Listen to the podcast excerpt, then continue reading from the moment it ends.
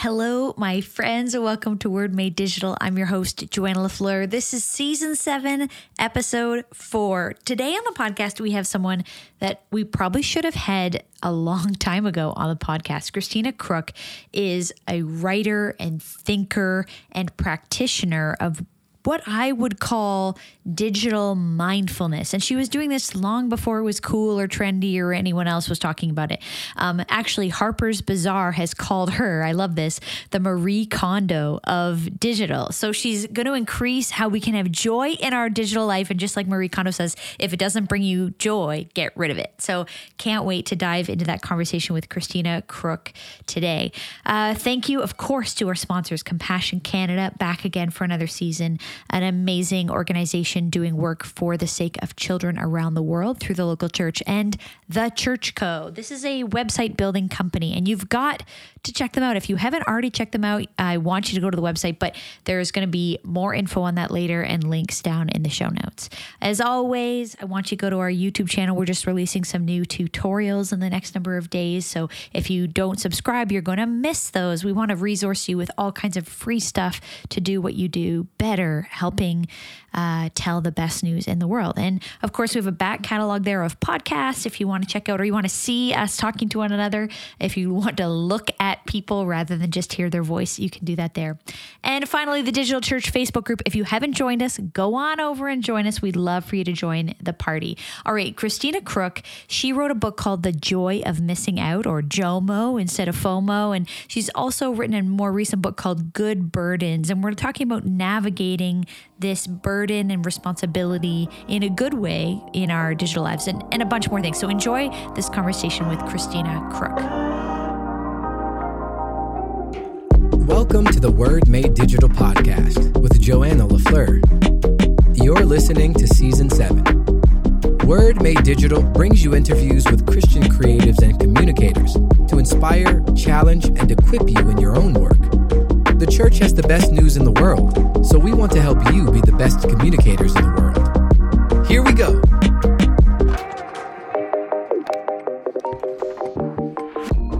Christina Crook, welcome to Word Made Digital. I'm really glad. It's about time I had you on this podcast.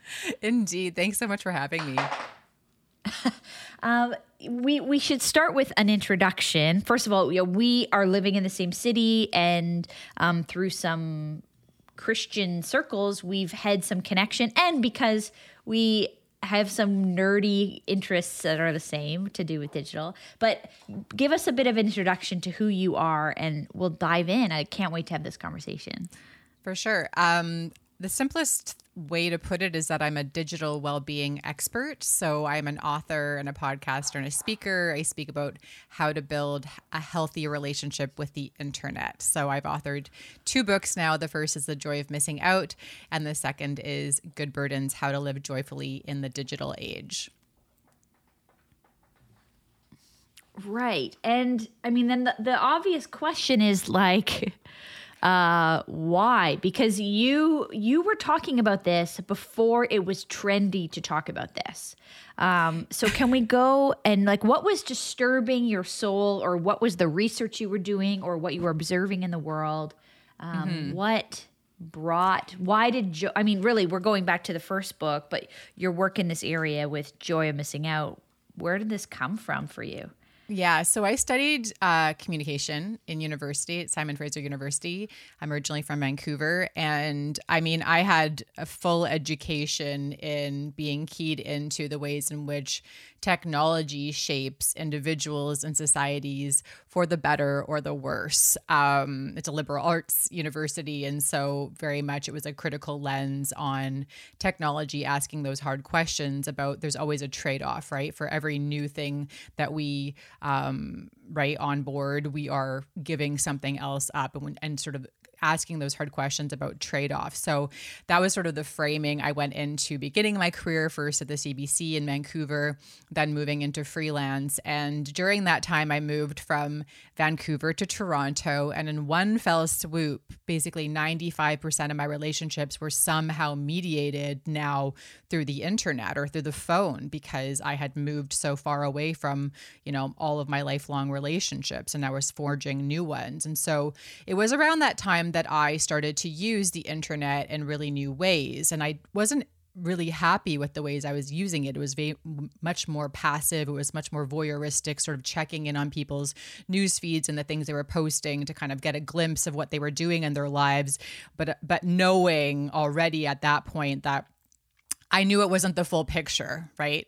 The pictures are pretty, but it's never the full picture. We all know this to be true. And so, and then as a creative, I was not very happy with my output. I was finding that I wasn't really, making big gains creatively. And there were practical reasons for that because I, at that point, had young kids, but I really knew that I was giving away a lot of time to the internet and not good time, let's say not time well spent. And so I decided to do something radical, which was to give up the internet for 31 days. And it was through that internet fast. It really was the whole internet, not just social media. No, the whole internet. So I had to file 2 stories during that month, like freelance pieces. I had to save them to a USB stick and mail them in an envelope to deliver on. Yeah, like a lot of creative. Yeah, you did. A lot of creative workarounds. I have to say that filing pieces by email, big fan. It's cheap. It's free versus like the $40 to express an envelope, and then it got lost. It was a whole thing. So definitely it was an experiment in looking at the benefits and the detriments to my online habits. And what I discovered during that time was this incredible peace, like just a quietness of mind that I had been hungering for a long time. I just felt that things were quiet. And I started to realize that all those little 5-minute and 10-minute and 20-minute check-ins I made on my phone actually added up to a huge amount of time in a day. We always say we're so busy, I have no time. But actually all that little bit of margin, we're giving away that margin. And so all of a sudden having all that margin back allowed me to write and create and connect with neighbors. And so just full circle to answer your questions, that's where it all began for me. I wrote a number of essays about that experiment. My publisher reached out to me about expanding off of that into the book, which became The Joy of Missing Out. And then JOMO became a thing in the world. And so here we are today. Wow. It's interesting you talk about trade-offs because with every new technology, there are trade-offs, whatever we want to define as technology. Like, I think when any new technology, the light bulb, the iPhone, the train, when, assembly lines, when any of these things came along as a technology or a new approach to how we fundamentally live in the world, we're always so optimistic.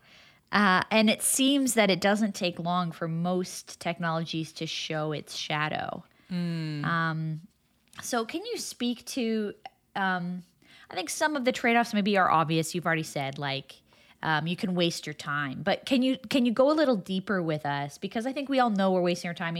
There's this Facebook, all the papers that have come out, it's all in the news these days, but what everybody already knew, which is that social media is bad for our mental health, and Facebook and all the other guys, they already know this. We all know this. But can you go a little deeper? What are some of those trade-offs that you're seeing with the internet?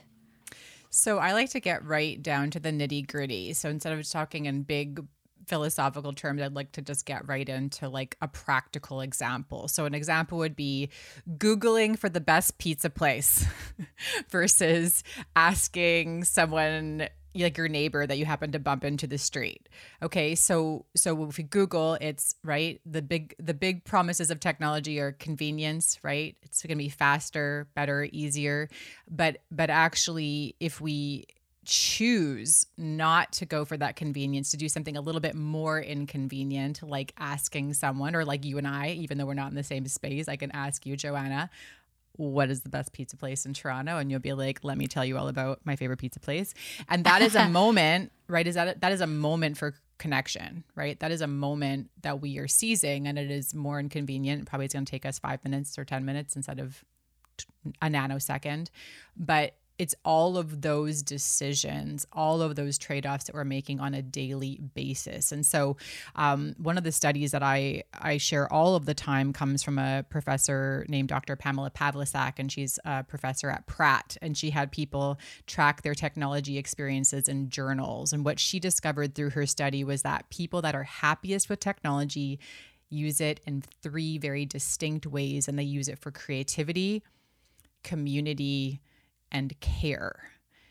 So care is... This is new. This is fascinating. Yeah. And so when we talk about the trade-offs, the decision to, and so I, in the new book, I'm talking about, you know, the big pushes, like I mentioned before, which are the, you know, convenience and control, these pushes of big tech and trading them for actually, instead of choosing the convenient way, I'm going to choose the connecting way, the community way, instead of doing, you know, whatever. I want to control my message or my, you know, my persona on the internet. Actually, I'm going to give a little bit of that control up and just be more creative. I'm going to lean into creativity and be a little bit more bold and a little bit more myself. And so those are the trade-offs we're making on a daily basis. Oh, that's really interesting. Okay. Creativity, connection, care. Mm-hmm. Those are the added values. And then there's some other stuff that starts to decrease, you know, quality of life, etc. So let's, like, there's this whole new book. There was obviously so much more to say, so much more research that you've done, so many more conversations that you've had and people you've had an opportunity to interact with. So I guess tell us a little bit about this particular book, because I think some of my listeners will have read your other book or be familiar with your work.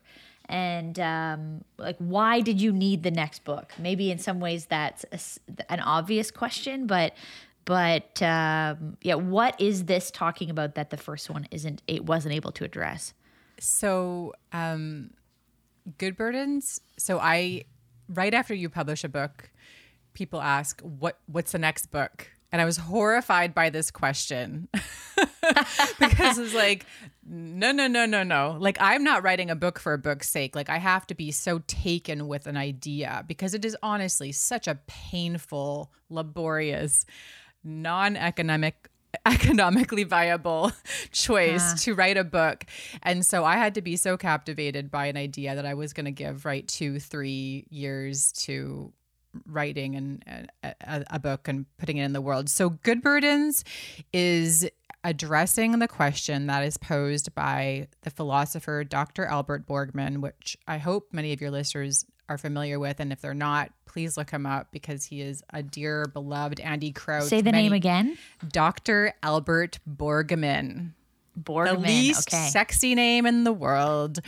Albert Borgman, my dear friend. He is now probably 84. He is a professor emeritus at the University of Montana, a Christian, a deeply loved and respected, thought leader. He, just for some context, Albert Borgman is the first person Andy Crouch, thanks in his book, The Tech Wise Family. Like, this is a person that is L.M. Secassis, like all these people like lean into Borgman. And so the question that he's like the guy behind the guys. He's the guy behind the guys. Like, maybe some people you're naming that we would be more familiar with in more to a younger generation. He's the person informing their thinking. Exactly. So let's go to the source, people. So in his 1984 book, Technology and the Shape of Contemporary Life, he asks a question. And the question is, what happens when technology begins to lift burdens we should not want to be rid of? And that is what Good Burdens is all about. That there are some burdensome things that we should not want to be rid of. So the burden of preparing a meal and gathering loved ones at the table, right? And sharing in conversation and being present in that experience. It is a burdensome thing to invite and to plan a menu and to cook, right? And to prepare. But Borgman's point is that once there's certain activities that once you're across a certain threshold of effort, the burden disappears. Huh. And we should want for those things. Those are good burdens.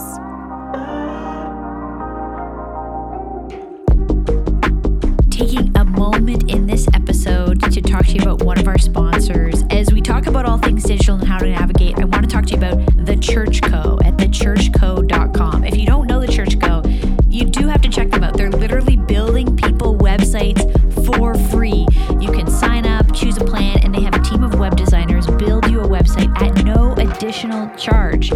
I don't know anybody else who's doing that. So you might already have a website, but honestly, their sites look as good or even better than sites that cost thousands of dollars more. And they have a lot of unique features that are specific for church websites, like church online stuff and CHMS integrations and digital prayer, small groups, events, sermons, a ton more. And even if you don't need a church website, maybe you just need a personal website or a website for your small business. They do it all. It's called The Church Co., but they will build you a website for something else, but they're trying to do it at ministry pricing. So because the best part is really the price. It's just $29 a month. And right now they're offering listeners of this podcast a 20% off discount for the first year if you use the code digital, like Word Made Digital. So honestly, it's a no-brainer in my mind. If you need a new website, find out more at thechurchco.com and don't forget to use the discount code digital to save 20%.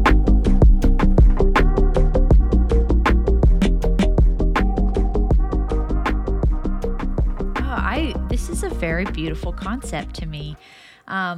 It makes me think of when we talk about spiritual disciplines, or spiritual practices. If people don't like the word disciplines, we talk about them as being good work, or good, maybe even a good burden is another way we could say it. And I compare it often to sailing, where sailing is a hobby, but it's a beautiful, wonderful to catch the wind and go for a sail. If people have ever been in a sailboat, or you can imagine how that might feel to be pushed by wind. However, it's so much work to sail and to prepare the boat. And even when you're sailing, it's not a motorboat that you're just cruising along. You're constantly, checking the ropes, moving, adjusting the whole way. But it's this good work. And so this good burden is fascinating.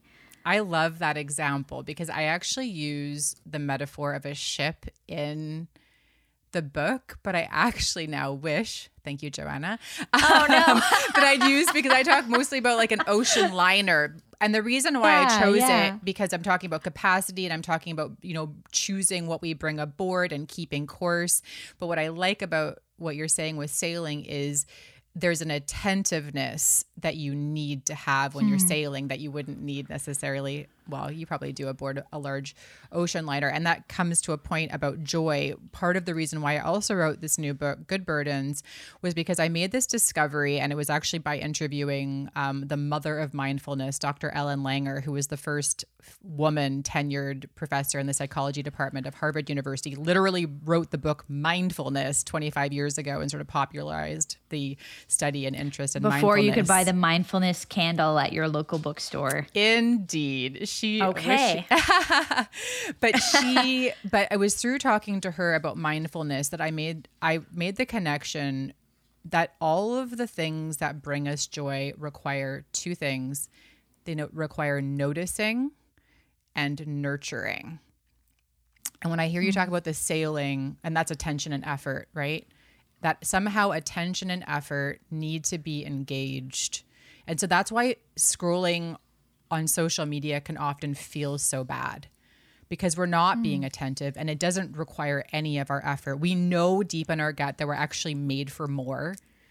And that's why that sort of dull feeling we have, I think, happens when we're using technology in a really passive way. Yeah, well, and we know enough now to understand how it's chemically working like any other drug. Exactly. It's giving you the interaction, the comment gives you this quick hit and then it dissipates. So you're seeking the next hit, but it's not actually rewarding you in a meaningful way. It's not lasting. That's right. Yeah.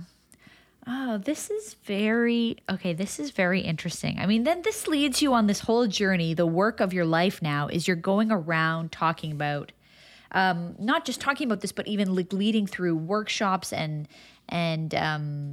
I want to talk about this area of your life. But before we go there, you said something interesting right before we started recording, and I asked you, should we talk like you're a Christian or talk like you're not, you know, just you're a person in the world.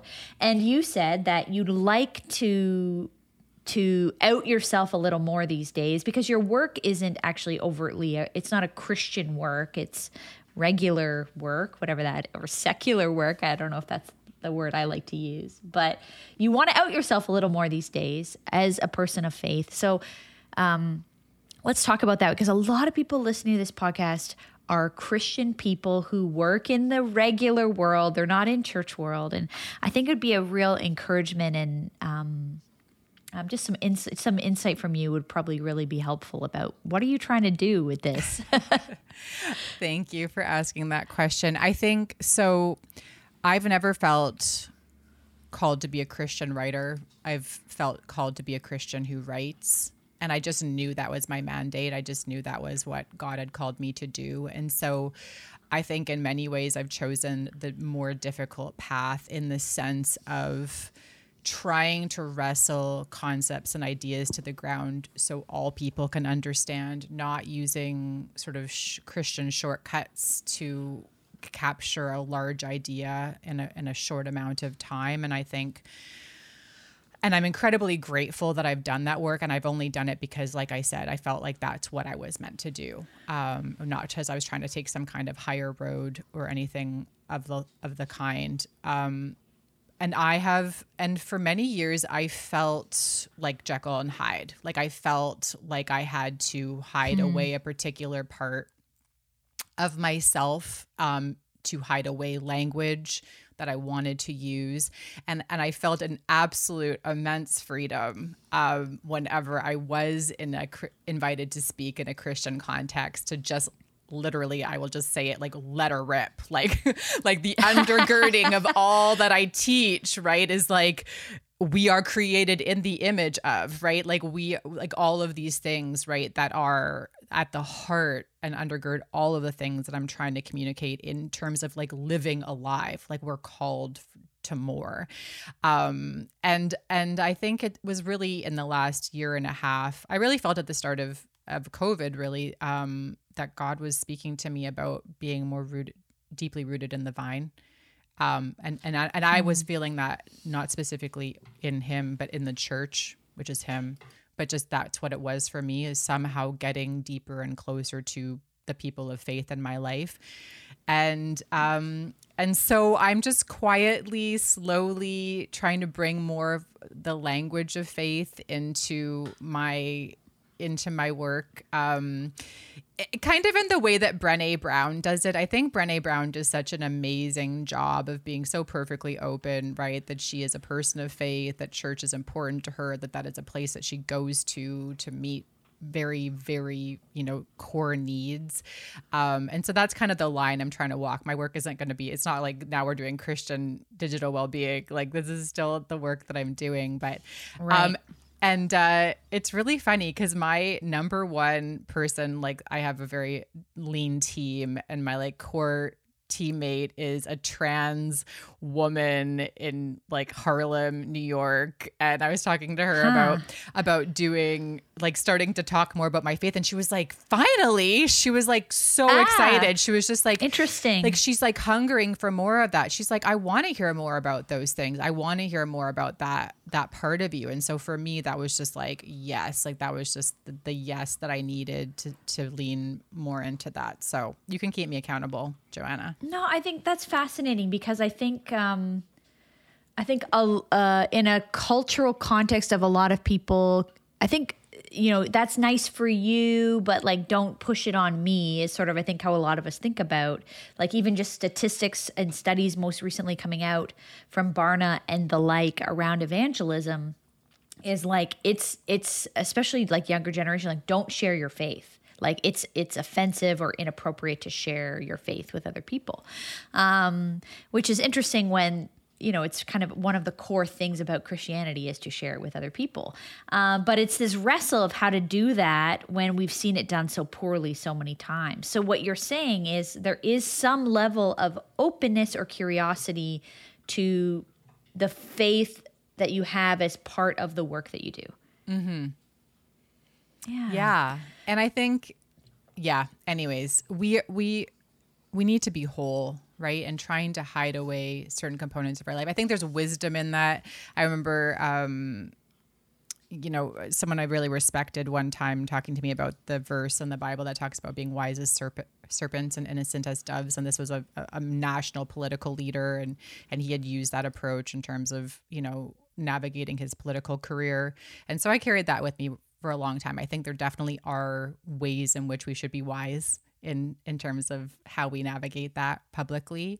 But yeah, to be innocent as doves. And for me, I read that as like, I want an innocence and a purity in my heart around who I am and what I believe. And I don't want to be hiding, you know, let's go back to Sunday school, like hiding my light under a bushel, so to speak. Yeah. But I think the difference too is you have done the work. I think that's the challenge for all of us is if we would hope that people who express their faith also have thoughtful, intelligent, they've comments to add, they've contributed maybe, I mean, in your case, you've done even like academic work on these issues. You've researched, you've talked to the right people, where I think sometimes, you know, Christians just talk and they don't necessarily, I mean, as all people do, but Christians especially, I'm like, don't add Jesus into this because you already clearly don't know what you're talking about. Right. Okay. Yeah. I get your point. Yeah. Yeah. You're making us all look like a bunch of idiots, but you have done the work. I'm curious on your thoughts on, you know, there's a classic book in my own sort of the works and readings that have impacted me, Neil Postman, Amusing Yourself to Death. I think a number of people have read it. It's fairly classic. And if people haven't read it, another shout out, another book worth reading. Can we talk about that? Do you have, can you give us, for people who don't know, tell us a little bit about that book or just what stands out to you decades later about what he wrote a long time ago? Yeah, I mean, I couldn't do it justice by giving a synopsis, but I think the synopsis is right in the title, that the temptation always was with mass media. And of course he was writing, you know, a number of decades ago, but he was already decades into, you know, television, is that the fear, right? Or the temptation is that we are just going to amuse ourselves to death. I remember the first time I watched The Hunger Games and saw the Capitol, and I looked at that and I was like, that's hell. And I think why I looked at that as a kind of hell was because all they had left was amusement. And it is just not the path to life. It is just not. Wow. We were made for more, right? A life of passive consumption is not what we were made for. We were made for more. And that is what, at the core of what I think Neil Postman was saying, was beware. Right? Beware of that. And I think when people are bringing new technologies to market, I actually had a conversation with one of the largest AI leaders, and this is already like 4.5 years ago at a tech conference, an offline tech conference. It was like a fireside conversation, and he was talking like literally like some kind of like bananas guru about how virtual reality and AI was just going to save humanity. And he was talking about putting like VR glasses on like someone in like absolute like dire poverty in Africa. And if we could just get VR to the people in Africa. And I was like, okay, but then like what did he want to do? Yeah, like, why did they want that? It was so nonsensical. Like, it was just like he just believed if we could somehow all share in the same reality that a kind of truth could pervade and we would be free or something. And this is like the kind of, some of the stuff you get coming out of Silicon Valley. And I'm talking like the person who went on the first Tesla ride. Like, this is someone we would all know the name of. Like, and I was the only person that challenged him and asked like, but then who's putting food on the table? Like who's feeding after that? Like Maslow's hierarchy of needs, right? Right. Like exactly. You need to eat before we address these issues. 100%. And it was sort of that's really nice, but can we bring it down like 7 levels to exactly what you just said? And so that is the fear with, and that's what Neil Postman was getting at with Amusing Yourselves to Death, because VR comes to market and what's the biggest uptake? Who's the first company, right, to run with VR? The porn industry, right? Of course it's the porn industry, right? Is the immersive, so that's the amusement, right? Is the first, and of course there's so many incredible things you can do in VR in terms of like building empathy and like, right, giving people a whole, as close as you can to a whole life experience. Right before COVID lockdown, et cetera, you and I were in Edmonton, Canada together at a conference where Compassion Canada had a VR experience where you could experience life in one of the villages or towns that they work in around the world. And you could see, hear, like it was an immersive experience of what it's like for the lives of the children that they're inviting us to help and to sponsor. And so there is a great example, but if that same technology can be used for some like really, you know, like if that's an uplifting of the child, this is like the degradation of humanity through the porn industry, et cetera. Right. Yeah.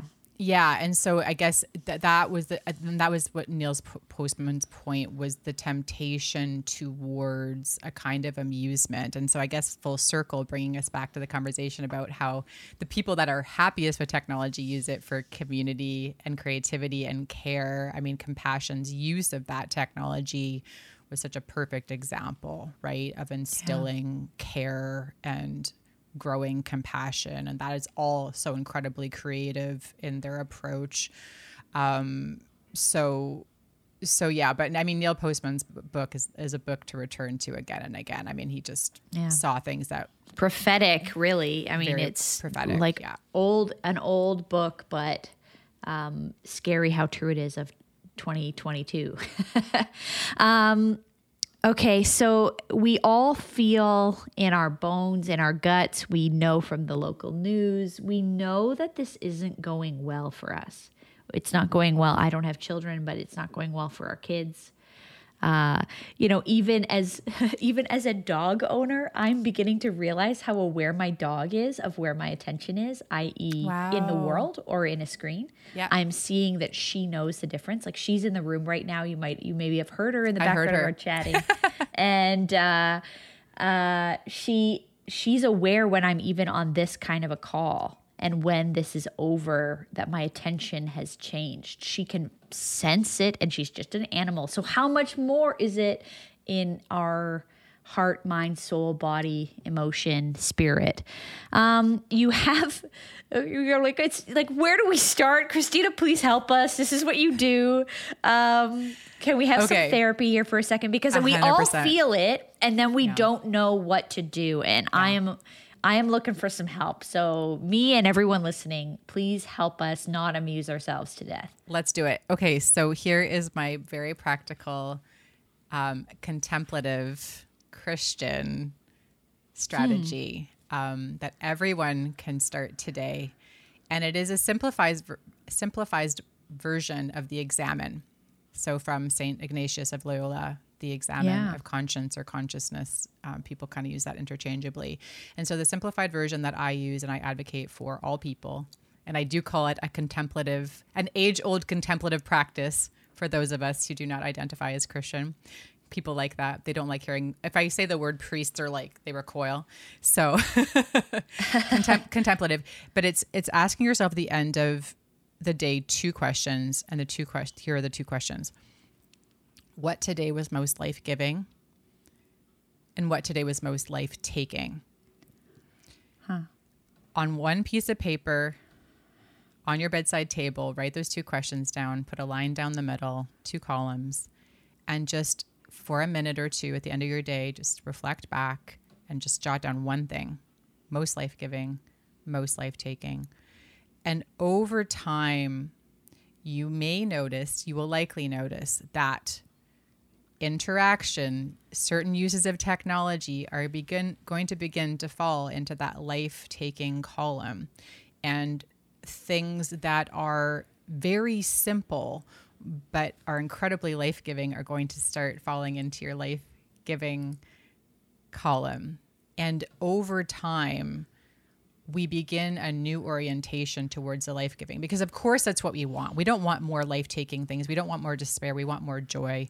We want more of what gives life. And so that is such a simplified version. But the reality is I can give you all kinds of, like, leave your phone outside the bedroom. Like, we've all heard all of these, like, tech strategies, right?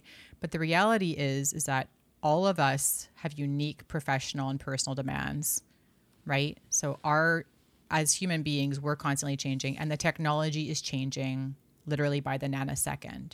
And so having, set rigorous, thou shalt and thou shalt nots around technology actually don't work super well, because it's for most people, they don't. Yeah. Yeah. Because it's a moving target. And so that's why my message is all about identifying the things that bring joy and moving towards them.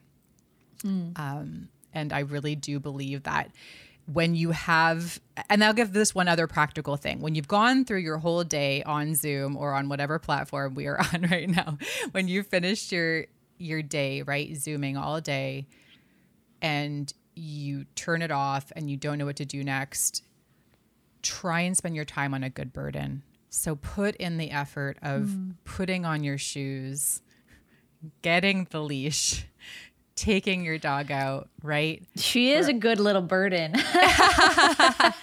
That's a good analogy, actually. Yeah. Yeah. To go, right? To care for her, to be out in nature, the burden of putting in that effort, right? Once you're across a little bit of that threshold, right, that burden disappears. You're in it. You're in the joy of it, right? Perfect example. The other day, one of my kids was home sick from school, and he was kind of having a mad day, and I could just feel it in my bones. Like, I needed to get out of the house. And so it was a bit of a burden that we had to get across a bit of a threshold to get out the door. But at the end of the day, we often share, like, our, high and low of the day at dinner. And right away, it was so obvious, like, my 15-minute walk in the middle of the day, right, with my kid, was by far the most life-giving thing of that day. It wasn't, one more task checked off on the list. It wasn't one more social post. It wasn't even like, I'm launching a book right now. It wasn't even like all the beautiful affirmations I'm getting from people on social media. It wasn't that. It was something much more full. That was the most life-giving experience of that day. Breaking news. If you haven't figured it out yet, Christmas is just around the corner, and I'm excited to talk to you about this year's Gifts of Compassion gift guide. Every year, Compassion Canada launches a gift guide in the lead up to Christmas, and you can use it all year long. But there's something for everybody in this guide. If you have, a really techie uncle, or you have a brother or sister that it's really hard to buy for them, a dad who always says he doesn't want anything, and then a mom, maybe you have a mom who loves, like, a fun stocking stuffer. What I love about this is that these gifts of compassion are directly helping people living in poverty. They provide urgent needs, and they also promote long-term resilience to ensure children and their families can thrive even when they're facing like uncertainty in their future, just like we all are. We know we're facing uncertainty, but imagine if you had less resources. So, hey, if you want to give a gift like financial literacy training, or mosquito nets, or water wells, or fishery training, carpentry workshops, of course, the ever popular goats. You can buy someone chickens, pigs, maybe seeds if there's someone who loves plants in your life. There's a gift that's probably going to connect with the passions of the people you are buying for, and they're sourced in the local communities to meet the needs that the leaders in that local community have identified are actual needs. So you can give a gift in the name of one of your loved ones to a family in need. Go to compassion.ca/shop today. Compassion.ca/shop. This great quote about you, Harper's Bazaar calls you the Marie Kondo of digital, the declutterer. So, and yes. You have some, You have some systems and methods to this. But again, yes. If we're starting today, I want to direct people to your website. There's all kinds of resources you have to help people. And you can be hired for whole teams, to work through this. If people Absolutely. Are listening and lead a team. But I will just. Why do they call you Marie Kondo? I mean, I guess it's sort of like, yeah, sparking joy, right? It's sparking joy in your digital life, and of course, her whole thing is, sparking joy in your home, spark joy in your space. Does it spark joy? And I mean that is such a simplified version. I would, of course, I don't take that language because I would feel like I'm literally stealing from Marie Kondo, and I would never do that. But it's a great question. Are the people you're following on social media sparking joy? Are your habits sparking? Are your digital habits sparking joy? Are the newsletters that you're still getting in your inbox that you think aren't really taking any of your time and attention, but they are at the periphery, they're still taking a tiny bit of your margin? Are those sparking joy? Should those still be there, or do they need to go? And so that is where that quote comes from. But very practically, if you do go to my website at christinacrook.com, there is a free JOMO guide there, and that JOMO guide has my digital house JOMO cleaning. Is in Joy of Missing Out. JOMO as in people aren't catching up yet. Joy of Missing Out. Thank you very much. The JOMO guide, The Joy of Missing Out. But it is it's a digital house cleaning guide. I have a program, and we have a monthly live call where we do a live digital house cleaning. So you do it, you get it done, you clean house. But I'm mean you're on your, you're bringing your phone and you're deleting apps on the call? Is that 100%, what you're doing? 100%. Oh my gosh, that's awesome. You're deleting apps, you're organizing your apps, you are unfollowing in your newsletter subscribes and your email, you're unfollowing people on social media.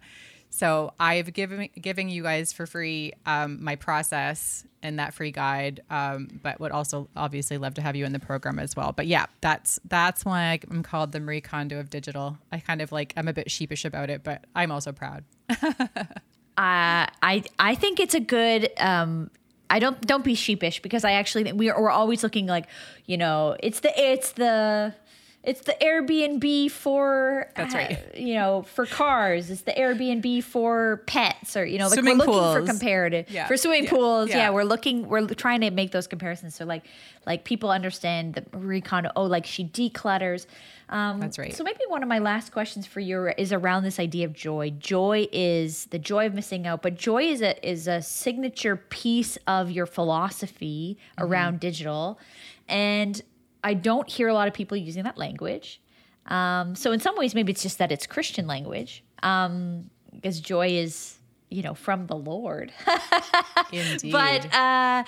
But why joy? And is this really possible?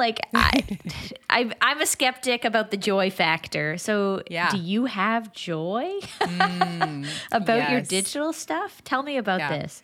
Yeah. Okay. So this was super helpful. So after my book came out, probably already the first book, The Joy of Missing Out, I was doing a word study, as I do sometimes, because that's probably something that you and I both geek out on as well as digital. And I did a word study on joy, and it was so simple. It was written right into the Merriam-Webster's dictionary definition of the word joy are these two words, well-being and success. Wellness and success. And so how I define joy is the combination of well-being and success, but one layer deeper. Here's how I define well-being and success. Well-being is having a positive relationship with your abilities and your limits. And success is just the achievement of your goals. So those are totally possible in our digital lives. It is possible to have a positive relationship with your abilities and your limits. Christina Crook, a bit messy, sometimes attracted to shiny objects, loves public speaking, but hates it too. The whole mess of who I am, right? My abilities and my limits, and being candid about that as best as I can on digital, right? Not trying to be a perfectly I'm both, right? Both and then the achievement of my goals. I can feel really good. I can experience joy. You can experience joy online when you're using it to achieve your goals, when you're actually accomplishing your goals. So is it possible? 100%. Yes. Okay, Christina. Okay, you're giving me some hopefulness. I think because as we come year two of COVID and there's a weariness as we're into another winter season, at least where we are in the Northern Hemisphere, the very northern Toronto. Yeah, there is a weariness we feel. And there's a lot of doom and gloom. I mean, if this season of the podcast had a theme, this sort of subtle theme is really like the world is on fire. What do we do now? That seems to be what I want to talk about the most with my guests. And it does feel like the world is on fire. And so to hear you say that joy on the internet is attainable, because I think one of the wrestles is that the addiction of the internet to me is like a food addiction, because at the end of the day, we actually need some of it. But how do we have a healthier relationship with it? Whereas opposed to like you're addicted to cocaine, let's stop having you use cocaine. Yeah. Like you can remove it completely from your life. But I think most of us aren't going to become modern Amish people where like, again, like they looked at technology and said like, we will fundamentally say no. We're going to ask interesting questions about, does this help us? If not, we're not going to add it. And, you know, it's why they don't have cars, because they felt like it was separating people from connectedness. It sped up life too much, etc. I don't know why they wear the funny hats, but I don't know what that's got to do with it. But all to say, most of us aren't going to go in that direction. It feels more like a food addiction where like we need this to live. We need it for our profession, professional lives, for connection to our loved ones. Mm-hmm. So how do we get a healthier relationship to it? So I'm grateful that you're doing this work. It is. Maybe the work itself, I hope it feels to you like a good burden for us all. I appreciate your research and your work. If people want to find more about you, where do you want to send them? ChristinaCrook.com. ChristinaCrook.com. Yeah. And what about the book? They can get the book all over the place. Yeah. You can get the book in all the good places where books can be sold. Go to Amazon last. Call your local bookstore. Right. I'm on your email list. Yeah, and you said specifically this was a for people who don't know how bookstores work. If you go, can you tell us, like, if you go to your local bookstore, your independent shop, what can they do to get them to like get the book or other books that they want? Oh yeah. So I mean, just Google bookstore. If you don't know the closest bookstore to your house, that's goal number one. Find the closest bookstore to your house. Number two, phone them and just tell them the books that you want. You're automatically supporting an author who's going to make more money from that purchase. And then you're also supporting your local bookstore, which gives life to your neighborhood, right? The good burden of walking to your bookstore and having them recommend a book. It is such a treasure. But I mean, of course, you can also get the book in all the convenient ways that I'm sure you're used to. Yes. Christina, thank you so much for joining us. Thanks so much for having me. Christina, thank you so much for that conversation. It has turned into a budding friendship between us and perhaps some collaboration on some kingdom, conspiring some kingdom activities together. So stay tuned. If you like Christina, we're probably going to see a little bit more from us together in the future.